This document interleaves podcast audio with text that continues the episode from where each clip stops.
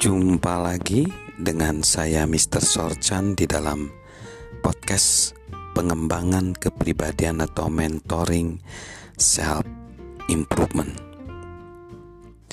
Bagaimana kita dapat mengelola emosi kita? Yang kedua adalah tidak menghabiskan waktu untuk mengasihani diri sendiri.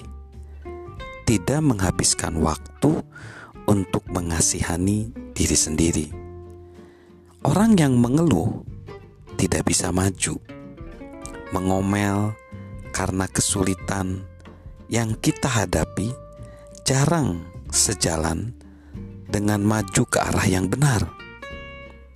Ada berbagai macam cara orang menghadapi kesulitan dan berhenti mengasihani diri sendiri.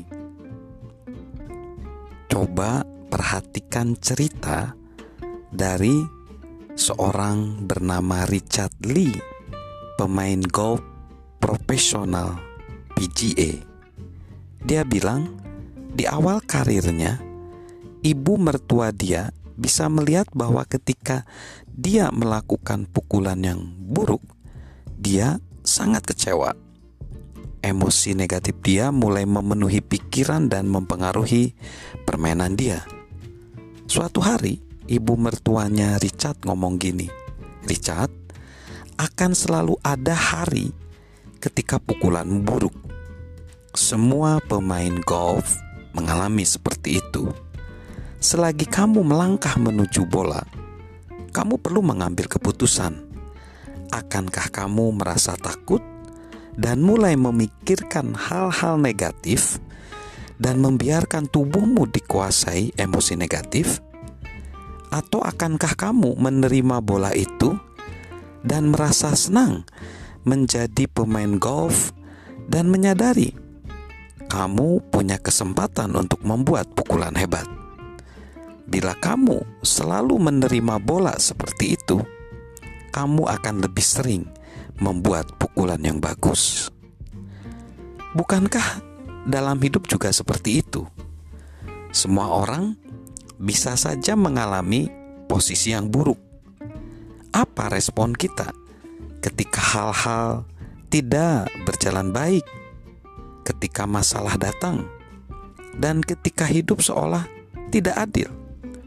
Apa pola pikir kita selagi menemukan bola kita? Kita bisa memilih posisi buruk itu merusak sikap kita, atau kita menerima saja bola itu. Bila kita bisa berkata pada diri sendiri, "Tidak ada hal lebih buruk dari ini," lalu bersiap untuk menerimanya, kita bisa membuat pukulan bagus. Bila hasilnya sama seperti yang terburuk, kita bisa menghadapinya Bila tidak seburuk yang dikira, berarti itu bagus.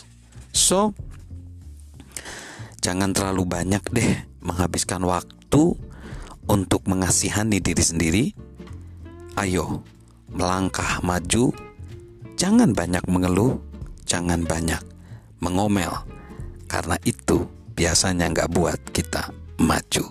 Salam mengelola kemampuan emosi dari saya, Mr. Sorjan.